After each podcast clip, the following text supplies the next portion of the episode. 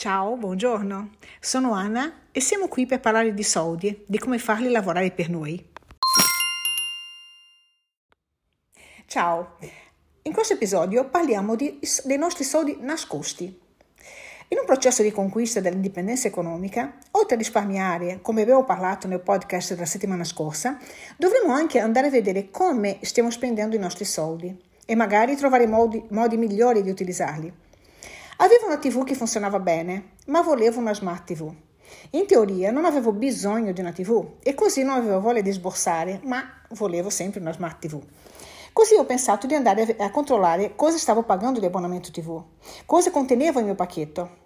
Con mio marito abbiamo deciso di togliere il pacchetto cinema, casomai l'avremmo reintrodotto se ci fosse mancato, visto che ci sono infinite altre piattaforme dove vedere un film quando vogliamo. In questo processo abbiamo scoperto anche che pagavamo un pacchetto bambini, cioè pazzesco. Eliminati questi pacchetti, abbiamo comprato una smart TV pagando con la cifra recuperata di questi pacchetti che non ci servivano e ci avanza pure qualche euro. Con la stessa spesa mensile ora ho la TV che volevo. È successo qualcosa di simile con l'assicurazione della macchina. Al momento del rinnovo ho deciso di fare un giro di preventivi e, sorpresa, ho trovato un'auto che costava il 50% in meno di quella che stavo pagando. E non online, non parlo di un'assicurazione come meno servizi, parlo direttamente con la mia assicuratrice che è disponibilissima. Un ottimo servizio come quello che avevo prima ed è anche un'assicurazione tra le più conosciute. Un'altra cosa che possiamo fare è andare a controllare l'estratto conto della carta di credito. A volte abbiamo degli debiti piccoli che passano inosservati, ma sono soldi nostri che vanno altrove. Mese scorso mi accorgo di questo debito di 2,49 euro. Io ho pensato che fosse quello relativo cloud, all'iCloud, ma poi ho visto che quello dell'iCloud era già stato debitato e mi sono insospettita.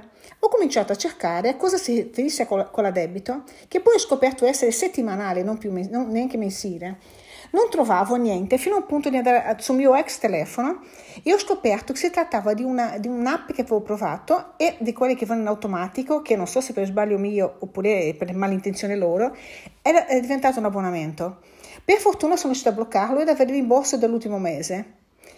Succede a tutti noi di provare qualche app e poi dimenticarci di cancellarla. Io metto sempre un avviso, ma come vedete capita di sbagliare e sono soldi che se ne vanno senza che neanche ce ne accorgiamo.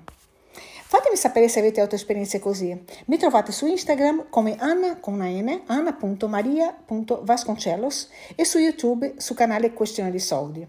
Proprio sul canale YouTube c'è un video dove parliamo anche di una maniera di, di andare in vacanza spendendo praticamente la metà. Trovate sul canale YouTube. Ci sentiamo lunedì prossimo alle 12. Ciao e buona settimana!